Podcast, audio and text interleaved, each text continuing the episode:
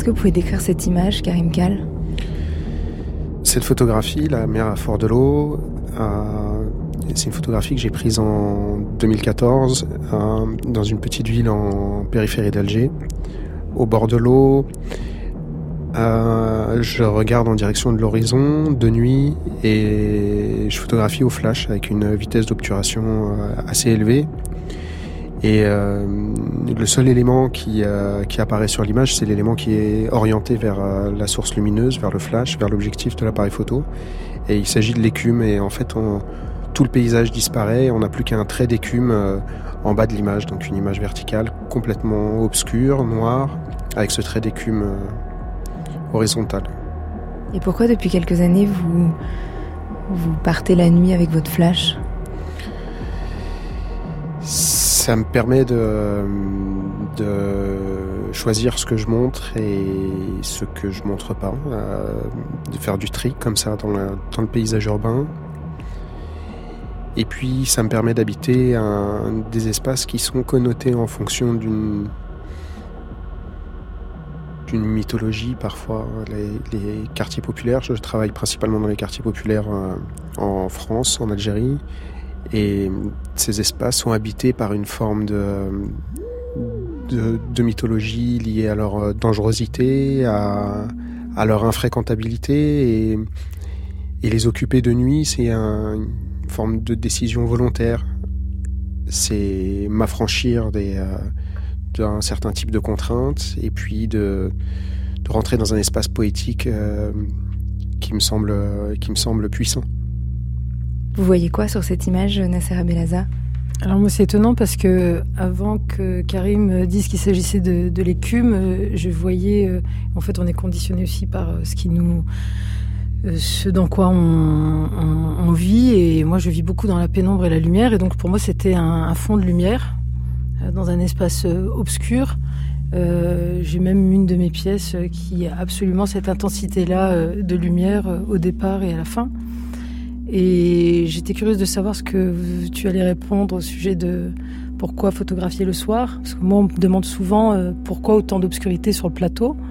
Euh, j'ai jamais dit que c'était parce que je voulais montrer uniquement, enfin, laisser voir uniquement ce que je décidais finalement de mettre sur le plateau. Mais c'est aussi parce que dans l'obscurité, pour moi, c'est un espace de résonance très fort de, euh, de ce qui nous apparaît. Et ça modifie aussi le mode de perception, c'est-à-dire qu'on va chercher autrement dans la dans l'obscurité, on regarde, on perçoit autrement que, que dans la lumière. Et, euh, en dehors des indications du fait qu'il s'agisse de l'eau que je connais bien, qui est euh, en périphérie d'Alger, etc., pour moi, c'est une, une image qui est totalement hors contexte. elle aurait pu être prise n'importe où et en même temps de savoir qu'il y a cette histoire derrière, parce qu'effectivement, Fort-de-L'Eau, c'est une ville assez chargée malgré tout, et euh, même si elle est au bord de mer, elle est pas, c'est pas une ville paisible. Euh, euh c'est voilà, c'est toutes ces multiples lectures, alors que à l'origine, c'est peut-être une autre histoire. C'est ça aussi que je trouve intéressant dans ce type d'image, c'est que vraiment ça déploie l'imaginaire finalement.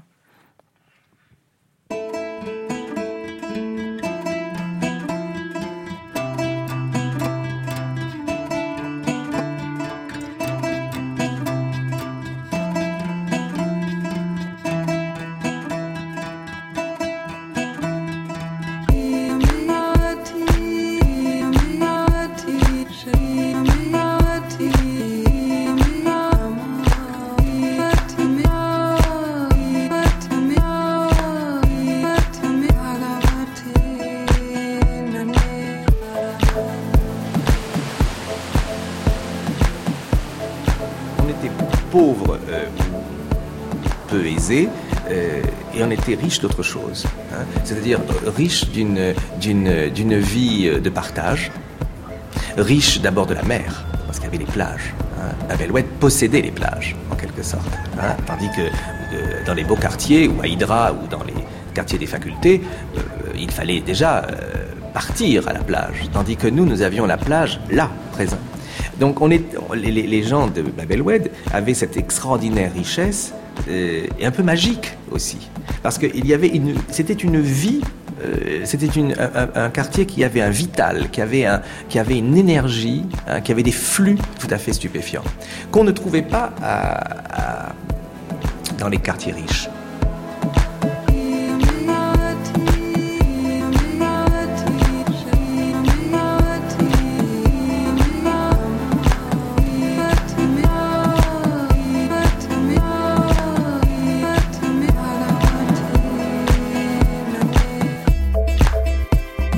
Il est 23h et on ne voit rien avec les yeux. C'est ce que Nassera Belaza a compris très vite quand la danse arrive intérieurement. Sa sœur Dalila, 5 ans de moins, la rejoint. Deux danseuses et un espace vide, ça devient les premières contraintes. À partir de là, creuser en soi. Sur le programme des pièces de Nassera Belaza, on peut lire Et s'il ne s'agissait pas d'assister à un spectacle, mais d'accepter une expérience? Elle invite à lâcher prise et surtout à lâcher cette envie absolue de voir à accepter de ressentir et de voir petit à petit, dans le noir, à travers un corps qui tourne, qui traverse la lumière, voir ce qu'on n'a finalement jamais vu de sa vie, parce qu'on n'a jamais pris le temps. C'est le sentiment, dire à sa sœur Dalila, que la vie est toujours en route. La Serra Belaza ne crée pas pour les yeux mais pour la mémoire, comme elle dit. Elle ne cesse de chercher le mouvement qui nous fera voir mieux. Il faudrait aller à ces pièces comme à des leçons pour les yeux. Ce serait une discipline obligatoire, des exercices du regard, pour enfin voir plus grand. Karim Kal, lui, photographie en France ou en Algérie le hors-champ. Des espaces oubliés, un bout d'escalier, un muret, des espaces réinvestis par quelques humains pour passer un moment, pour se retrouver. Il photographie aussi la nuit ou le bleu de la mer d'Alger, là où on regardait moins, là où il faut errer un peu pour se défaire des habitudes et sentir à nouveau que la vie est en route.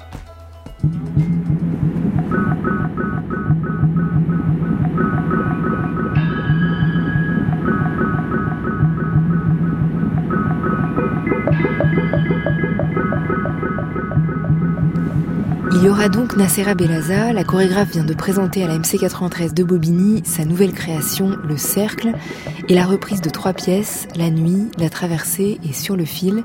Elle part en tournée en mai à Bruxelles et elle sera à Nantes en décembre. Il y aura le photographe Karim Kal. Il fait partie de l'exposition Photographier l'Algérie à l'Institut du monde arabe de Tourcoing jusqu'au 13 juillet. À la musique, en studio avec nous, Mohamed Lamouri. Son premier album s'appelle Underground High Love.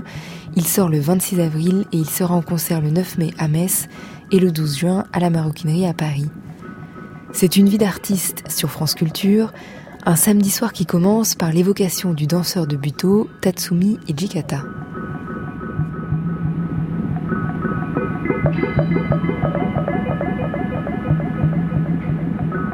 Je crois que Ijigata a, dû connaître ce, document et qu'il a été très impressionné et qu'il s'est fait ensuite euh, peindre son, sa propre colonne vertébrale euh, sur son, sur son dos. Et c'est aussi euh, bon, une façon de, comment dire, de, de refuser que le mouvement soit imposé de l'extérieur au mhm. corps. Mhm. Comme on fait des exercices à la barre classique et on apprend des pas et des enchaînements, là, le, la danse doit naître à l'intérieur du corps. C'est presque un remuement de cellules qui se produit à l'intérieur d'une façon infinitésimale et qui se propage dans tous les membres et qui finit par exploser, par sortir à l'extérieur parce qu'on ne peut plus le contenir. Et c'est à ce moment-là que la danse commence, après le silence et après l'immobilité.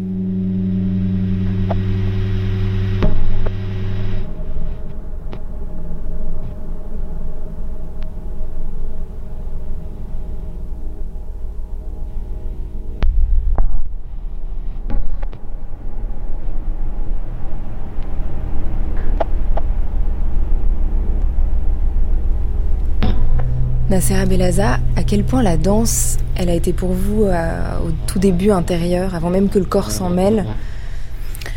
Euh, alors au début, elle a été euh, non, ça a été un appel assez fort qui s'est évidemment manifesté dans le corps, mais j'ai eu la chance de ne pas pouvoir la pratiquer comme je le souhaitais, c'est-à-dire que mes parents ont refusé de m'inscrire évidemment à des cours de danse. Ils n'étaient pas venus en France pour que je danse, mais pour qu'on étudie. Euh, et, du coup, euh, on avait très peu la possibilité finalement de, sortir, même hein, en dehors d'aller à l'école. Et cet espace clos, euh, confronté à un désir de liberté très grand, fait qu'à un moment donné, je me suis évidemment, ça a indiqué cet endroit au-dedans, euh, où je me suis dit que finalement la liberté, elle n'était pas à l'extérieur de moi. J'ai été un peu aidée par la littérature quand même. J'ai fait des études de lettres qui m'avaient aiguillée euh, dans ce sens, c'est-à-dire que la liberté se passe au-dedans euh, et pas forcément l'agitation extérieure. Et puis c'est surtout la seule alternative que j'avais à, mes yeux, c'est-à-dire de me dire... bon, ben, je vais pas me cogner au barreau, quoi. Je vais, je vais creuser à l'intérieur, et à partir de là, je pense que j'ai vraiment tout, tout centré, tout ancré au-dedans et, puis ce qui, ce qui se produit dans le corps ensuite ne devenait qu'une émanation de ce qui, euh, ce qui vit au-dedans. Et vous dites une chance, c'est une chance de ne pas avoir finalement été à l'école de danse? Aujourd'hui, je dis que c'est une chance. À cette époque, je pense que je le vivais de manière, voilà, c'est, ça devait être une grande frustration, mais euh, c'est ça un chemin de vie, hein, c'est de réaliser que finalement, euh, si j'avais eu euh, entre les mains les mêmes outils que les autres, j'aurais peut-être fait la même chose que les autres, et que les contraintes fortes qui m'ont été posées m'ont, obligé à, à, trouver mon propre chemin, et aujourd'hui, je dois dire que j'arrive pas à imaginer un autre parcours que que celui-là, euh, d'avoir trouvé ces outils, de, m'être questionné euh, un peu à l'aveugle comme ça, sans savoir, euh, sans avoir aucun repère, point de comparaison, ça m'a évidemment fait faire un chemin que j'aurais pas fait autrement. Et très vite, c'était aussi en lien avec l'autre et avec votre sœur? Oui, ma sœur était là. Elle a commencé donc à travailler en même temps puisqu'on était habitait dans la même chambre, donc elle a commencé à travailler avec moi dès le début. Et, je me souviens que dès le début, je posais des contraintes de voilà, d'écriture, de, dialogue avec le spectateur, de comment être en face de l'autre sans être en représentation. Euh, tout ça, ça a commencé là. Ensuite, ça s'est poursuivi au collège, euh, dans la salle de spectacle, et au lycée, dans la salle de spectacle, au Crous, à la fac, euh, toujours un peu de manière clandestine et parallèle. Et puis un jour, je pouvais plus continuer à entretenir cette double vie. Donc à un moment donné, il a fallu en faire qu'une. mais effectivement, ces espaces m'ont ces espaces qui ne sont pas des espaces de danse. Euh, il fallait pousser les meubles, il fallait réinventer un, il fallait habiter des espaces. Euh, parce que je, dis souvent qu'un enfant qu'on emmène dans un, studio de danse, on lui donne l'espace suffisant pour ouvrir les bras, on lui donne l'espace suffisant pour courir, pour sauter, etc. Mais quand on n'a pas cet espace, euh, comment, comment on fait Et en fait, très vite, ça m'a fait comprendre que ce qui se passe dans le corps n'est pas synonyme de liberté. Euh, c'est la manière dont on le vit du dedans, dont on l'habite, qui, euh, qui pour moi est vraiment source de liberté et pas euh, l'ensemble des mouvements, des possibilités purement physiques. Donc il y a ça, et puis ça développe une certaine dextérité aussi, hein, de travailler sur deux mètres carrés quand il faut. donc il y a une conscience tout de suite de l'espace, et puis on crée une équivalence entre un espace réduit est synonyme doit devenir synonyme d'un espace infini. Ça c'est passionnant de travailler très vite dans ça. Euh, je me dis, je suis dans un petit espace, mais je ne dois pas me laisser enfermer dans cet espace. Bah, ça pose des contraintes très fortes qui après sont restées, même quand j'avais de l'espace et que j'étais sur le plateau. D'ailleurs, le cri, euh, c'est une pièce où on est sur place. Euh, on fait le même mouvement pendant, pendant 50 minutes. C'est la pièce que j'ai faite en 2008 et, et on aurait pu crier au gaspillage d'espace parce qu'il y a 20 mètres de plateau autour et puis en réalité, ça m'a très vite aussi fait comprendre que Danser, enfin c'est ma définition, hein, c'est, euh, je pense que je la partage avec d'autres, c'est animer l'espace, donner une âme à l'espace. Donc en fait, euh, mon corps ne me sert à rien pour euh, si je gambade dans l'espace, il me faut convoquer une certaine conscience, une certaine présence qui va pouvoir remplir cet espace. Donc tout ça vient de cette contrainte très forte, effectivement, au départ, qui fait que j'avais pas d'espace de liberté extérieure. Et vous parlez du cri, c'est une pièce de 2008. Il y en a eu plusieurs avant. Pourquoi vous dites que ça aurait dû être la première? Ben, je pense qu'avant on forge un petit peu. il y a plusieurs moments. Il y a eu tout le tout le moment où j'étais euh, collège, lycée, à la fac, où euh, finalement euh, c'était vraiment les, les, premiers les premiers jets, les premiers essais. C'était encore une forme de d'exutoire. Ensuite, il y a eu le moment où je suis entrée en scène nationale euh, et là, j'ai senti qu'il fallait que je concentre un petit peu les choses, mais j'étais encore moi-même en tant qu'individu chargé, enfermé dans voilà, euh, muré euh, de plein de façons. Et il a fallu, il y a tout un travail, surtout quand on vient de la, enfin, d'où qu'on vienne. Hein. On est obligé de faire ce travail de, se libérer, de s'affranchir d'un certain nombre de choses.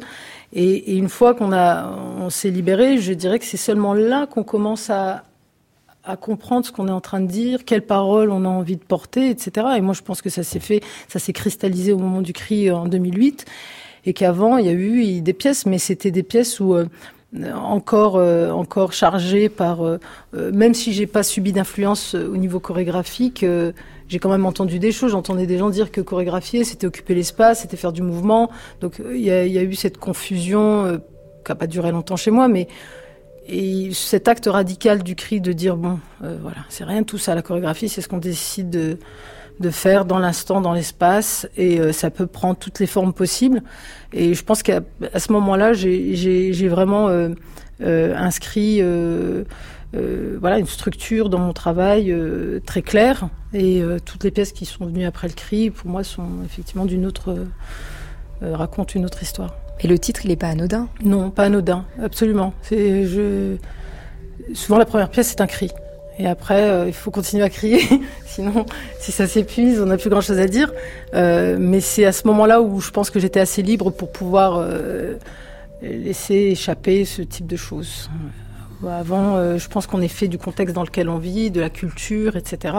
Il a fallu que je me dissocie de mon instrument, c'est-à-dire mon corps, c'est moi, mais c'est aussi mon instrument. Donc, il a fallu tirer tout ça au clair comprendre comment mon, mon instrument pouvait être, euh, comment dire, euh, une partie de moi, mais en même temps être bien plus que ce que je suis.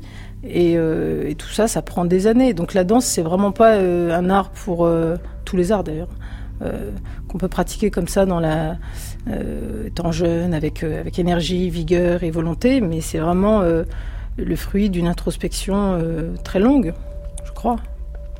Quand on lit euh, Nasser Belaza entre deux rives, qui est paru chez Actes Sud par Frédéric Villemur, elle écrit Nasser Belaza danse pour disparaître.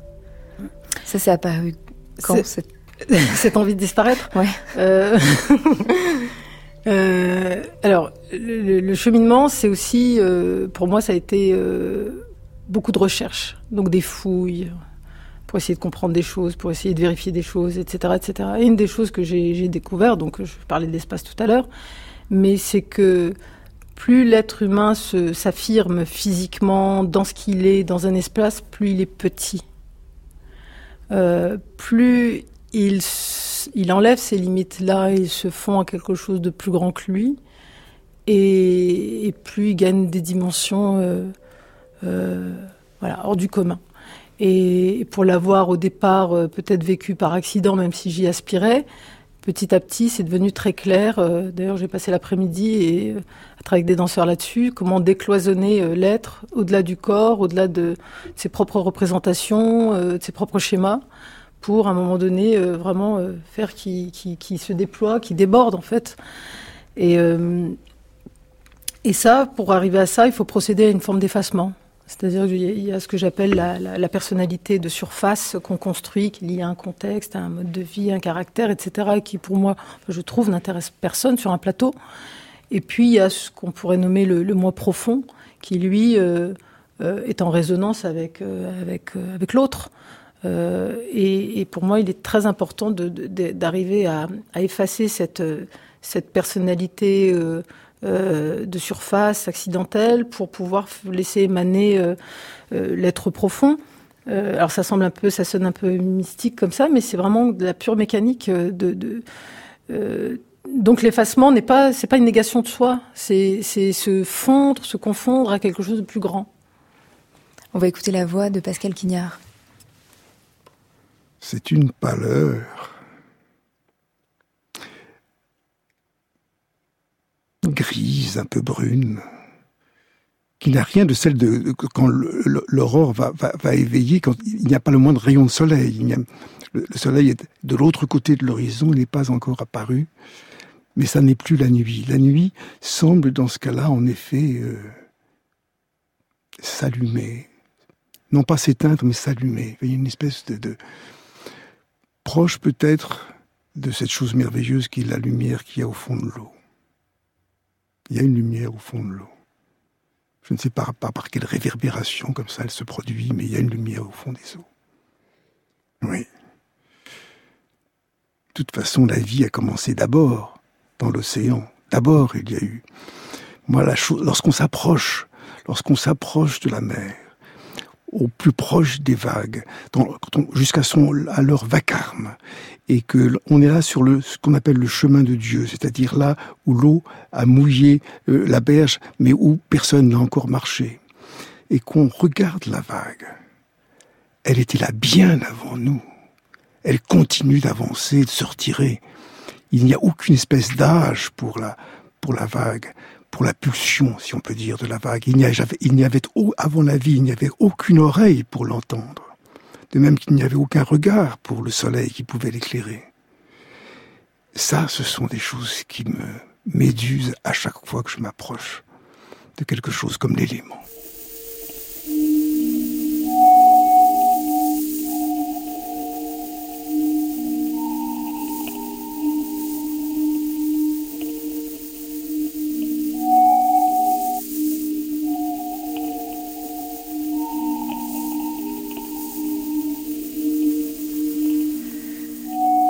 Commencé avec la vague de Karim Kal et on poursuit dans l'eau, la lumière, le noir.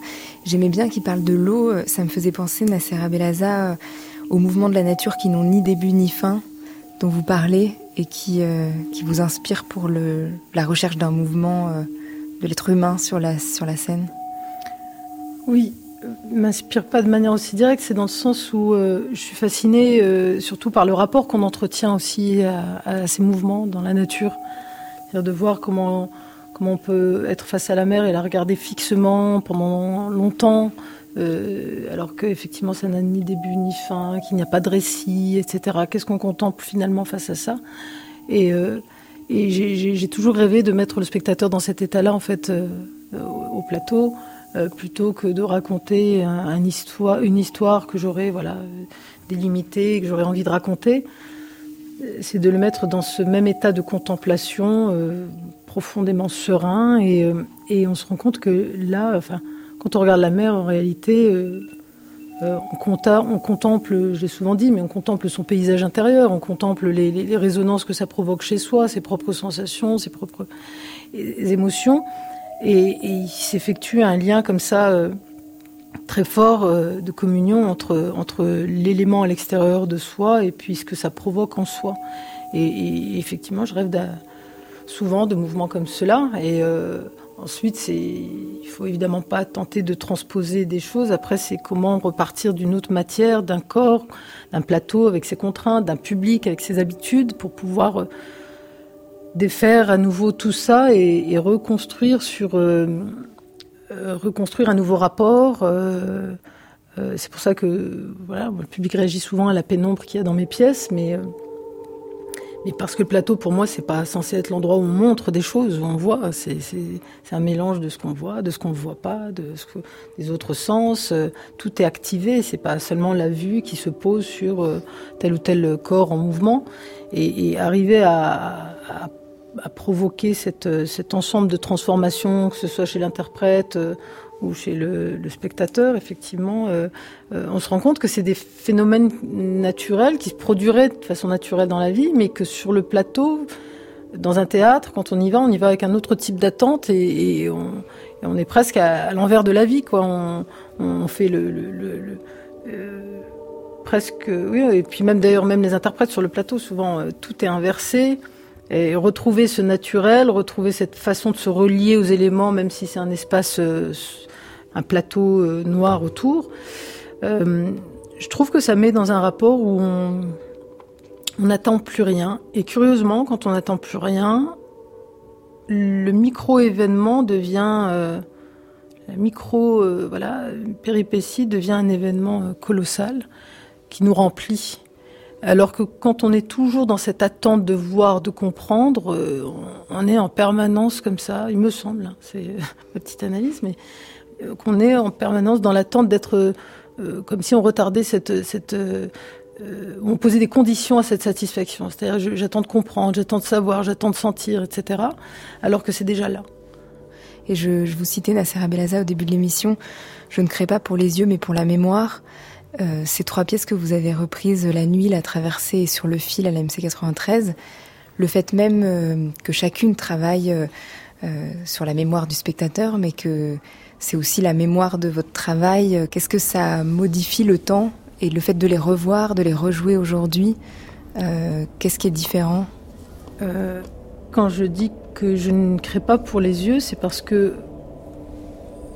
Finalement, quand on regarde un spectacle, on pense qu'il s'est produit, on mesure et on évalue ce qui s'est produit à la somme finalement de mouvements ou de déplacements ou de nombre de corps, etc. Et pour moi, euh, ce qui se passe, c'est bien au-delà. Euh, ce qu'on perçoit dans le corps, c'est presque la partie euh, visible, voilà, mais, mais d'un mouvement beaucoup plus ample, qui est certes pas perceptible à l'œil, mais, mais qu'on perçoit de, de plein d'autres manières.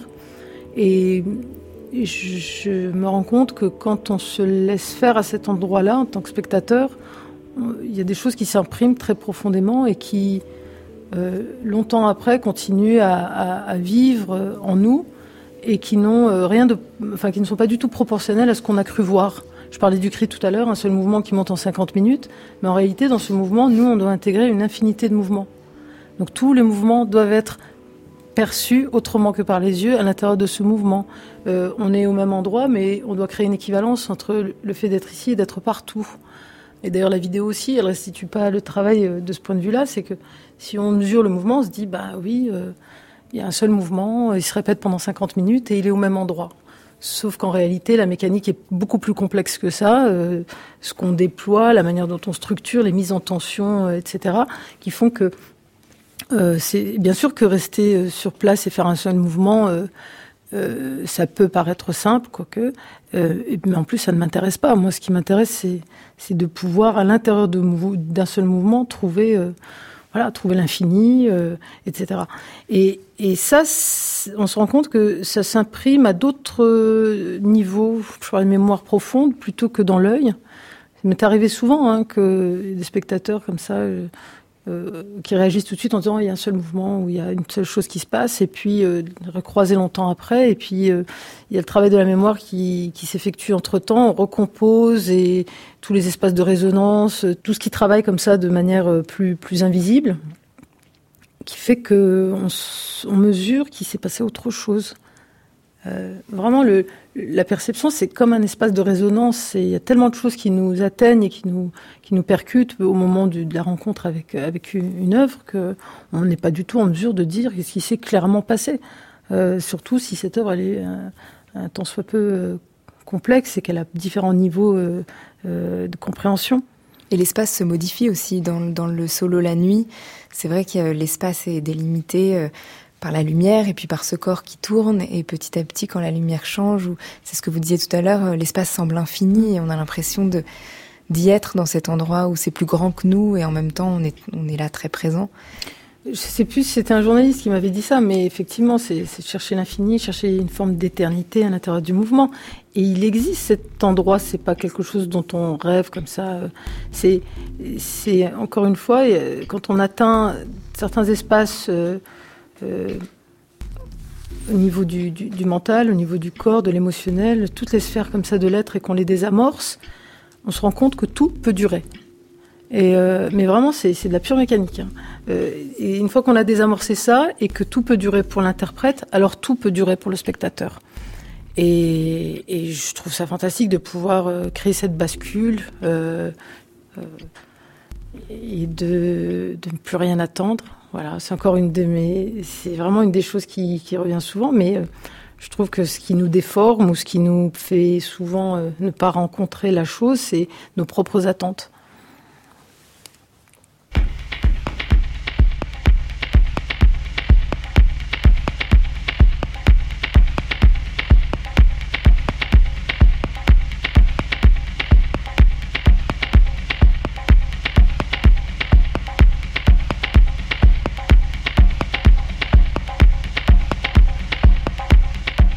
Mohamed Lamouri sort son premier album. Depuis 2003, vous pouvez le croiser et l'entendre jouer dans une rame de la ligne 2 du métro à Paris.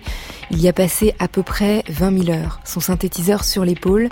Il sait jouer toutes les chansons de l'icône Raecheb Asni, mais il s'est mis à composer aussi, souvent à partir d'improvisations au fil des voyages, d'un bout à l'autre de Paris. Le premier morceau s'appelle Anna Rani, Moi je suis.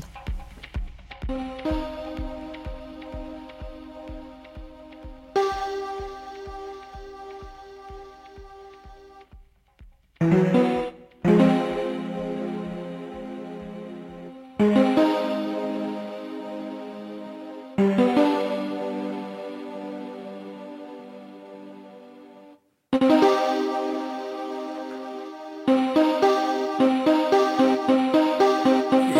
Leo.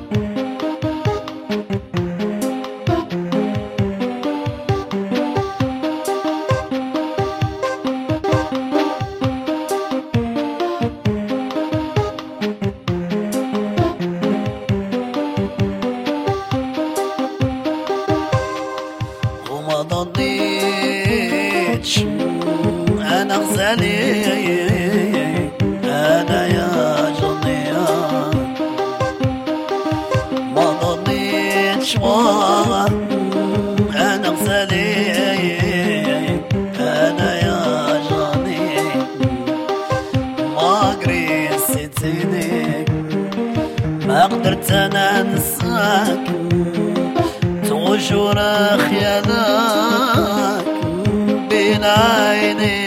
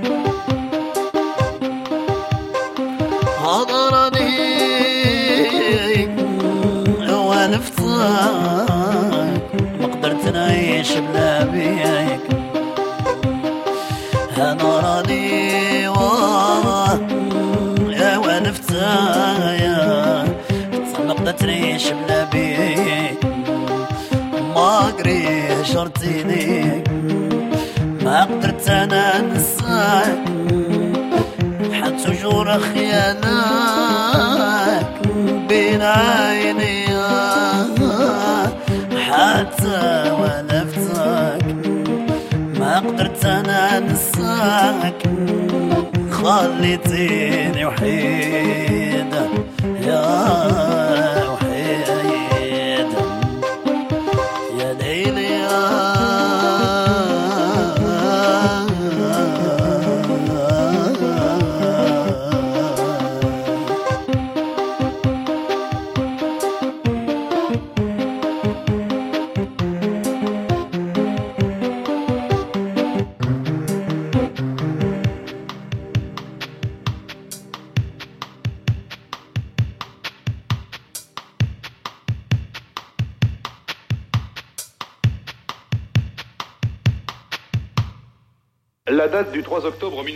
1955 est à marquer d'une pierre blanche dans la lutte engagée par la municipalité d'Alger contre le taudis et en faveur du logement. Pierre blanche, certes, et même innombrables pierres blanches qui s'érigent désormais sur les hauteurs du Clos Salambier à Alger, face à l'immensité marine, pour accueillir 1500 foyers, 1500 familles qui vont connaître le bonheur de vivre dans une cité merveilleuse, Diar el Massoul, la cité de la promesse réalisée. Après avoir rendu hommage à l'architecte Fernand Pouillon et à tous ceux qui crurent en cette grande œuvre, M. Jacques Chevalier euh, cite Saint-Exupéry, qui disait des hommes forcelés de bâtir ensemble une tour, et tu les changeras en frères. Le député maire d'Alger ajoute Faisons bâtir aux gens de ce pays beaucoup de tours et beaucoup de cités. Et il enchaîne Faisons-les leur bâtir ensemble, et la grande cité, la vraie cité pacifique et fraternelle dont nous rêvons, s'édifiera alors d'elle-même. Cette cité, témoignage encore aussi de l'égalité des hommes de ce pays. Cette cité n'a pas été édifiée seulement pour quelques-uns. Elle est la cité de tous, où mélangées, familles européennes et familles musulmanes cohabiteront dans la paix et dans la joie. Car la municipalité d'Alger n'est pas la municipalité de quelques-uns, elle est la municipalité de tous. Les complexes raciaux et l'esprit de ségrégation ne sauraient inspirer ni entacher son action et ses décisions. Cela peut déplaire à beaucoup, peu importe. Il leur en faut en prendre leur parti, et si leur cœur surfuse que leur intérêt au moins les commande, l'unité et l'indivisibilité de la nation, l'unité et l'indivisibilité française sont à ce prix.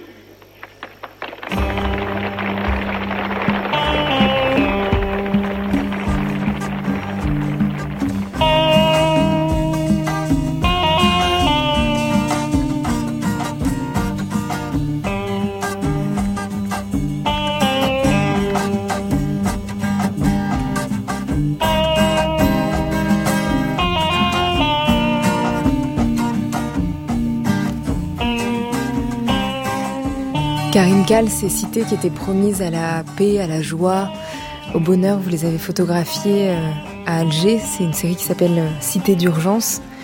Qu'est-ce qui vous amène dans ces lieux-là? Vous parliez tout à l'heure de, des périphéries, des endroits euh, peut-être oubliés ou en tout cas invisibles. Alors je, connais ces, quartiers depuis, euh, depuis quelques années, mais en, en 2006, en janvier 2006, quand je vais réaliser un, une série d'images qui s'appelle Cité d'urgence, donc euh, où j'ai photographié les, cinq grands ensembles qui ont été réalisés par la mairie Chevalier pendant la guerre d'Algérie. Donc il faut bien préciser que euh, là, on, entendait une intervention qui datait de 55. La, guerre d'Algérie a été déclenchée en, en 54. Euh, ces euh, constructions, ce sont des constructions qui qui se font, euh, comme leur nom l'indique, dans l'urgence pour reloger les, Algériens qui vivent dans des bidonvilles, qui sont très nombreux à, Alger, et aplanir un petit peu les disparités sociales qui sont le, ferment, évidemment, le corps politique a compris ça, donc ils sont le, ferment de, de, la révolte qui, qui a commencé. Et du coup, sont des grands ensembles, c'est du logement social, euh, mais qui, ont, qui sont à visée euh, stratégique, euh, militaire, on pourrait dire.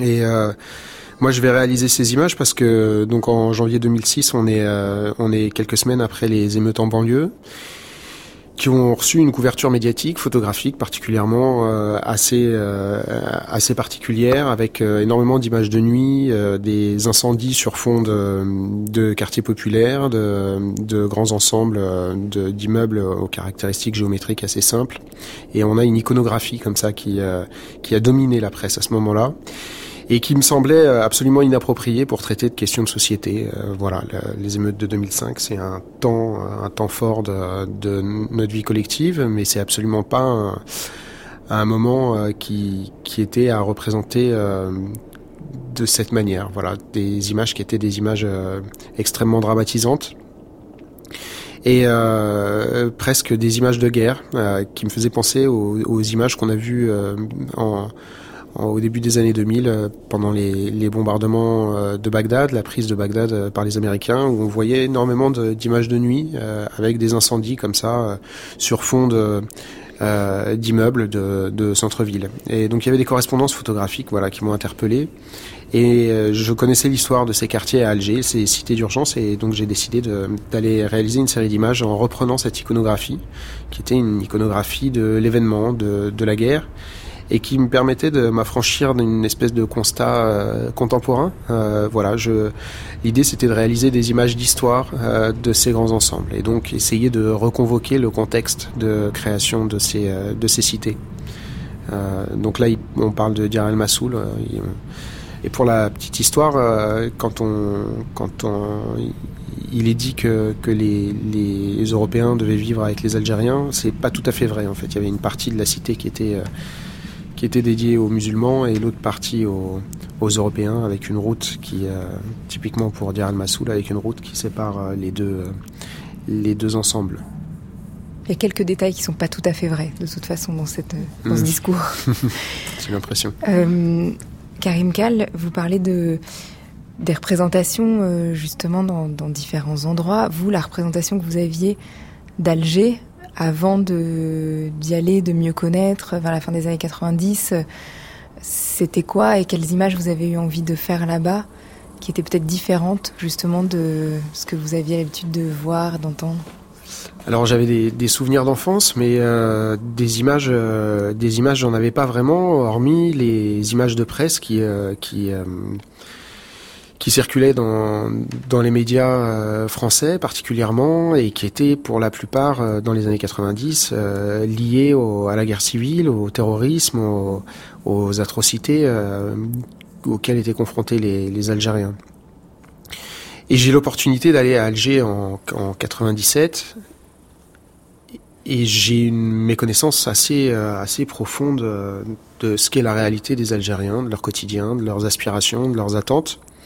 Et j'ai la chance d'avoir euh, d'avoir de la famille euh, à Alger, à Bab particulièrement, et et donc j'arrive à Alger comme ça, de très neuf, très euh, et je me rends compte que ben les, les gens de ma génération, mes cousins, leurs, leurs amis, leurs proches, eux, ils ont une, une, idée assez précise de ce qu'est mon existence en France. Et du coup, j'ai une espèce de, de bascule qui est assez fondatrice pour moi en tant que photographe. C'est que je réalise que finalement, euh, vivant dans une société qui est saturée de, de représentations, de médias, de, avec une presse libre, et ben finalement j'ai une, une méconnaissance assez profonde de toute une partie du monde, alors que quand on vient de cette partie du monde, et ben on a une connaissance assez pointue, assez aiguë de euh, du reste, un effet de renversement euh, extraordinaire. Donc moi, je rentrais au Beaux Arts, euh, ça a été ça a été très important comme comme sentiment, comme sensation. Et voilà, donc j'étais assez ouvert et, c'était un pays qui était en pleine guerre civile et moi je prenais du plaisir à, y aller. Quoi, hein. Je j'étais absolument pas dans des milieux préservés, hein, des réalités, mais voilà, j'étais euh, un petit peu euh, un petit peu nourri de, des valeurs, de la culture, de, euh, la qualité relationnelle des, gens, de voilà de ce regard aiguisé sur le monde. tout ça, me, en tant que jeune adulte, à 18-19 ans, voilà, m'a m'a amené à me construire. Et les images que vous faites d'Alger en 2002, quelques années après, sont des images de plutôt apaisées.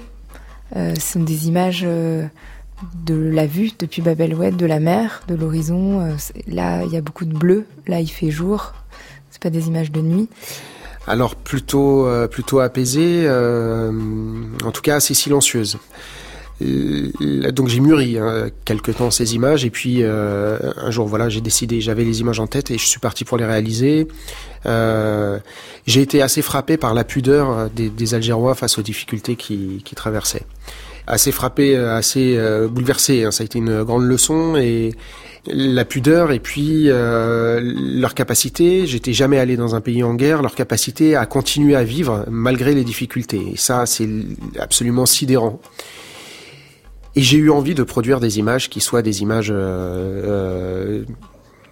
silencieuse, euh, pudique finalement. J'ai eu envie de, produire des images qui ne, qui bavardaient pas des réalités que je comprenais de manière extrêmement euh, partielle, euh, de toute façon. Et j'ai donc réalisé ces images qui, qui sont un petit peu le, point de vue que portent les Algérois, parce que la mer est très présente à Alger, la ville est construite sur des collines face face à la mer, en direction du nord, en direction de l'Europe. Il y a un, une espèce de regard qui se porte euh, plusieurs fois par jour, comme ça, sur, sur la ligne d'horizon.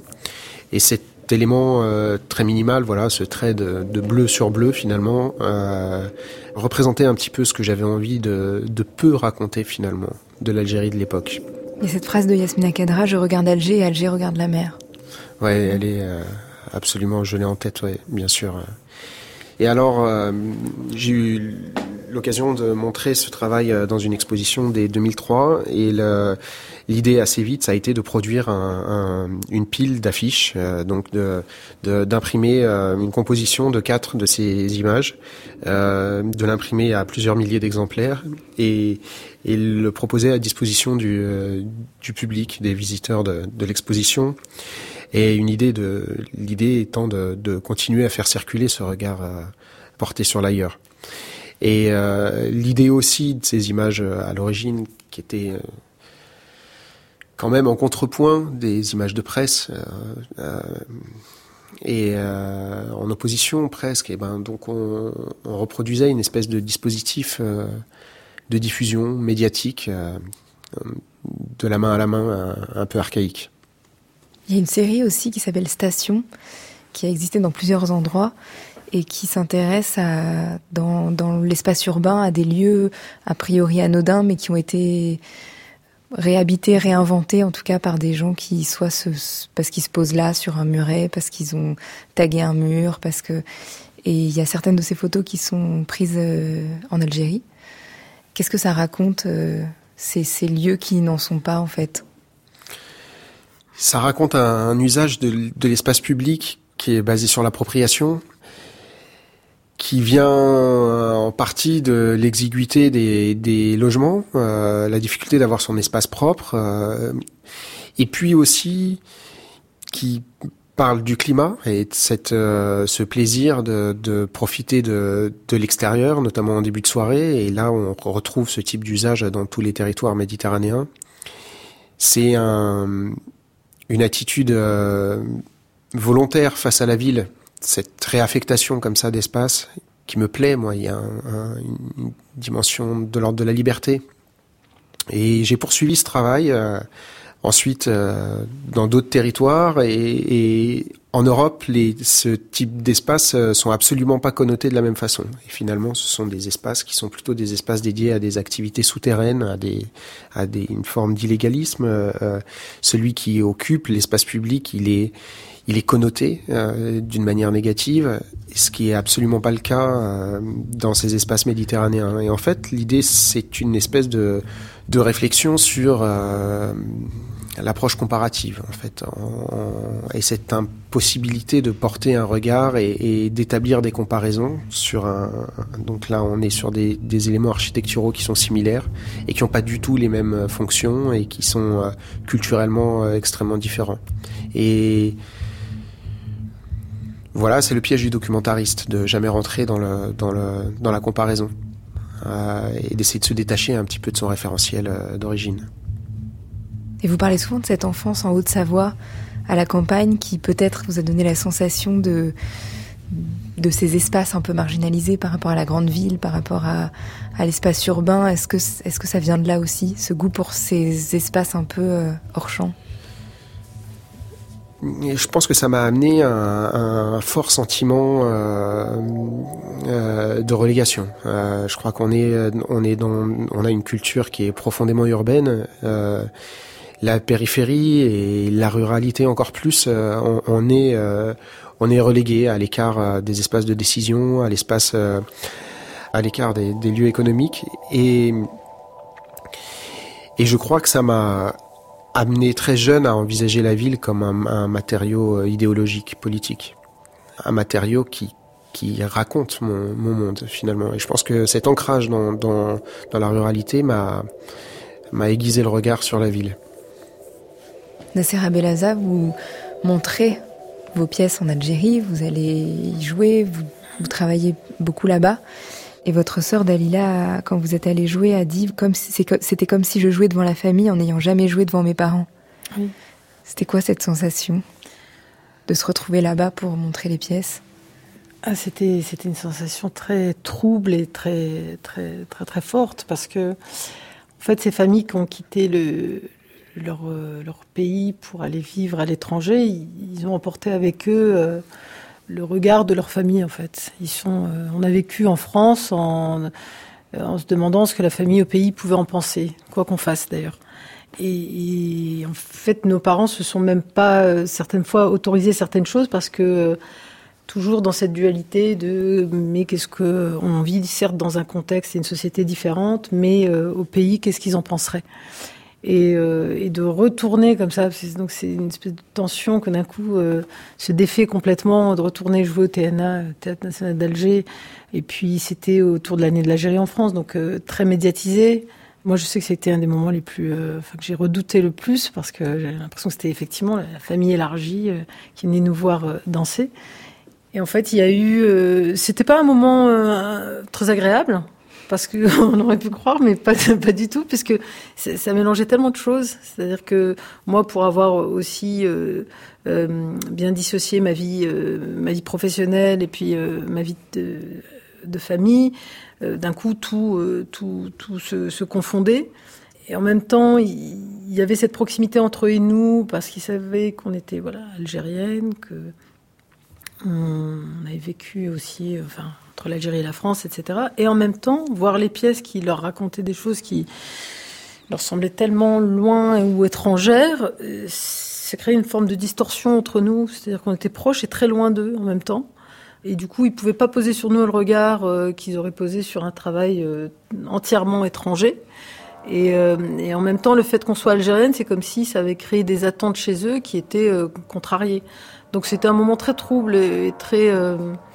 et d'ailleurs, à chaque fois qu'on y est retourné, hein, ça n'a jamais été un rapport simple en fait avec, avec, les Algériens par rapport à, en tout cas, à cet art, hein, parce qu'ils ont, comme tu disais tout à l'heure, il y a, un regard extrêmement affûté sur tout ce qui les entoure. Euh, mais la danse, euh, c'est quelque chose de naturel pour eux. Ils savent tous danser. Euh, ils comprennent pas qu'on puisse euh, faire de ce langage festif, en faire quelque chose d'aussi abstrait ou de, voilà de sophistiqué. Je pense qu'il y, a ça aussi. Donc, il va falloir du temps avant de commencer à, faire entendre que la danse est un art à part entière, etc. Donc c'était un moment euh, très trouble où on a eu le sentiment d'être mis à découvert comme ça vis-à-vis de notre famille. Et puis en même temps, c'était un moment de réconciliation pour mes parents parce que en fait, en voyant que la famille euh, euh, finalement était plutôt contente, voire un petit peu fière de nous voir nous produire à, Alger, ça a comme donné le consentement en fait de la famille à mes parents et qui ont de partir de ce moment-là, euh, vécu les choses de manière plus sereine. Et en parlant d'espace, de danse et de corps, il y a une image qu'on a beaucoup vue ces dernières semaines, celle de celle-là que j'ai apportée, qui est cette danseuse ah Mélissa Ziad. On m'a déjà... Vous avez déjà posé la question. On m'a dit... Euh, euh, qui est en train de, oui, oui, bah, voilà, de danser dans la bah, rue. Oui, mais je pense que je vais dire des choses qui ne sont pas forcément très... Pendant une, des, une des marches du vendredi bah, être sur pointe, euh, voilà, dans les rues d'Alger, pour moi, c'est pas, c'est pas le geste le plus libérateur qui soit. Pas du tout. Donc, euh, je trouve, vous savez, la danse, pour moi, elle entretient un rapport complexe avec la société. Elle est, en même temps, c'est un art profondément naturel, qui a de tout temps existé, et en même temps, c'est l'art qui peut être le plus artificiel, le plus euh, simulateur, et voilà, je trouve que quand je suis arrivée à Alger en 2001 pour le travail, parce que j'y allais souvent avant, euh, on nous a emmenés dans un studio euh, étriqué comme ça, une sorte de conservatoire, et euh, je m'attendais à trouver de la danse, une vibration locale. Et en réalité, j'ai été confrontée à une jeune fille qui avait, bah, voilà, des, pointes et puis un petit tutu et puis ils étaient en train de faire des portées euh, des portées poissons dans le studio de danse et j'étais choquée parce que je me suis dit mais en fait c'est le fantasme qui l'emporte sur la réalité. Le fantasme de la danse c'est de mettre des pointes. La danse, il paraît que c'est libérateur. Moi je pense pas que ce geste-là le soit, mais euh, voilà, elle peut être libératrice, mais euh, pas de cette manière-là. C'est-à-dire que c'est pas quelque chose qui euh, c'est pas une chose extérieure, c'est pas une chose qu'on affiche. Et quand j'ai rencontré d'ailleurs ces danseurs en 2001, je leur ai posé la question. Je leur ai dit, mais vous pouvez pas pratiquer ce type de danse dans ce type de contexte. Euh, si vous ouvrez un minimum les yeux sur ce qui vous entoure, euh, les pointes, elles n'ont plus rien à faire ici, euh, le classique non plus. la danse, elle, s'ancre dans un, dans un contexte pour le dépasser, mais, mais elle, elle tient compte de, la manière dont on est relié au sol, l'énergie des corps, le rapport aux éléments, etc. Et là, je trouve que c'est quelque chose d'une image un peu plaquée. Voilà, pour faire court, un peu plaquée, et c'est une posture, ce n'est pas un geste libérateur du tout. J'étais à Alger hein, pendant les jours de manifestation et certains visages, certains chants, certains visages souriants, euh, pour moi, étaient beaucoup plus synonymes de, cette libération, enfin, ce qu'on espère être une libération, euh, plutôt que ce mouvement euh, qui, perpétue le cliché de la danse, je trouve. Est-ce que vous pourriez imaginer une procession, comme vous venez de le faire à, Bobigny, et dans différentes villes à Alger? Oui, ce serait. Euh, d'ailleurs, cette procession, euh, alors que je l'avais un peu euh, au départ un peu appréhendée à Bobigny. Là, vous traversez la ville. Et là, en fait, c'est la cité qu'on traverse. Et, et c'est une cité assez assez difficile, une grande dalle où il s'est passé des événements un peu durs aussi, ce que j'ai cru comprendre. Et, et, au départ, je l'appréhendais parce que je me disais, mais mais il n'y a rien de moins naturel que d'aller au milieu de ce de, de, de, de, cette cité et puis euh, d'amener un mouvement. D'ailleurs, c'est ce que j'ai passé mon temps à dire aux amateurs avec qui j'ai travaillé, c'est que je leur ai dit, la danse peut être totalement artificielle et, pas naturelle, comme elle peut, euh, elle peut le devenir si elle est faite d'une certaine manière. Si le geste qu'on pose dans l'espace est un geste ouvert, en lien, qui n'est pas dans la représentation, alors il n'agresse pas. Moi, j'ai senti une forme d'agressivité au départ et elle est légitime, c'est-à-dire que euh, de là où ils sont, leur mode de vie, les conditions dans lesquelles ils vivent. Ils n'ont pas envie de voir un groupe de personnes euh, qui vient déambuler. Et, euh, et, il y a eu des petits moments comme ça où, où il y a eu un vrai contact entre, entre les, les, enfants qui étaient dans la cité, le groupe d'amateurs qui étaient très hétéroclites, les gens qui étaient à leurs fenêtres tout ça, à certains moments, ça se confondait et ça laissait entendre que, ce que m'a dit Hortense Archambault d'ailleurs, elle m'a dit que c'est peut-être possible. Donc oui, pourquoi pas ce, type de choses pour euh, la danse doit créer du lien, elle s'affiche pas en fait.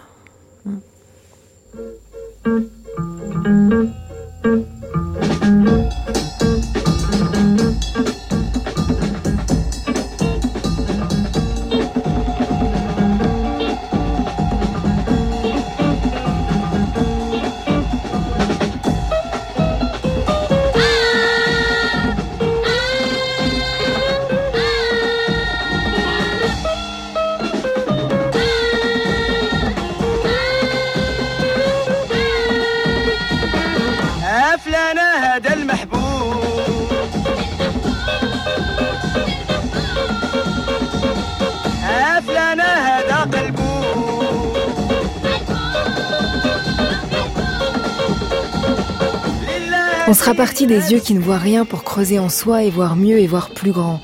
Nacera Belaza vient de présenter à la MC 93 à Bobigny sa nouvelle création Le Cercle. Elle sera en tournée en mai à Bruxelles, et puis à l'étranger, et puis de retour à Nantes en décembre. Vous pouvez lire chez Actes Sud le livre Nacera Belaza entre deux rives de Frédéric Villemur. Karim Kal fait partie de l'exposition photographiée Alger, c'est à l'Institut du monde arabe de Tourcoing et c'est jusqu'au 13 juillet. Mohamed Lamouri sort son premier album Underground High Love. Il sera en concert le 12 juin à la Maroquinerie à Paris. Avant la nuit, je dis merci à Inès Duperron pour la préparation de l'émission. Merci à Lionel Quentin pour la réalisation et à la technique ce soir. Merci à Bruno Mourlan et Laetitia Delgado. Vous écoutez France Culture, il est presque minuit, dans quelques instants ce sera demain, ce sera dimanche et ce sera l'heure des nuits.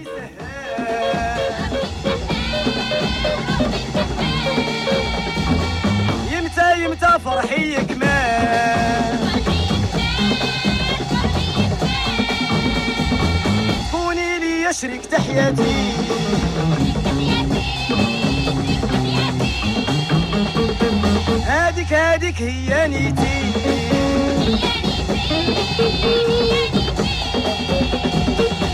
هاديك هاديك هي نيتي. إلا خفتي غير كذبتي. أختي يا شي راه مشيتي. لا نمساوان ما تخاطبيش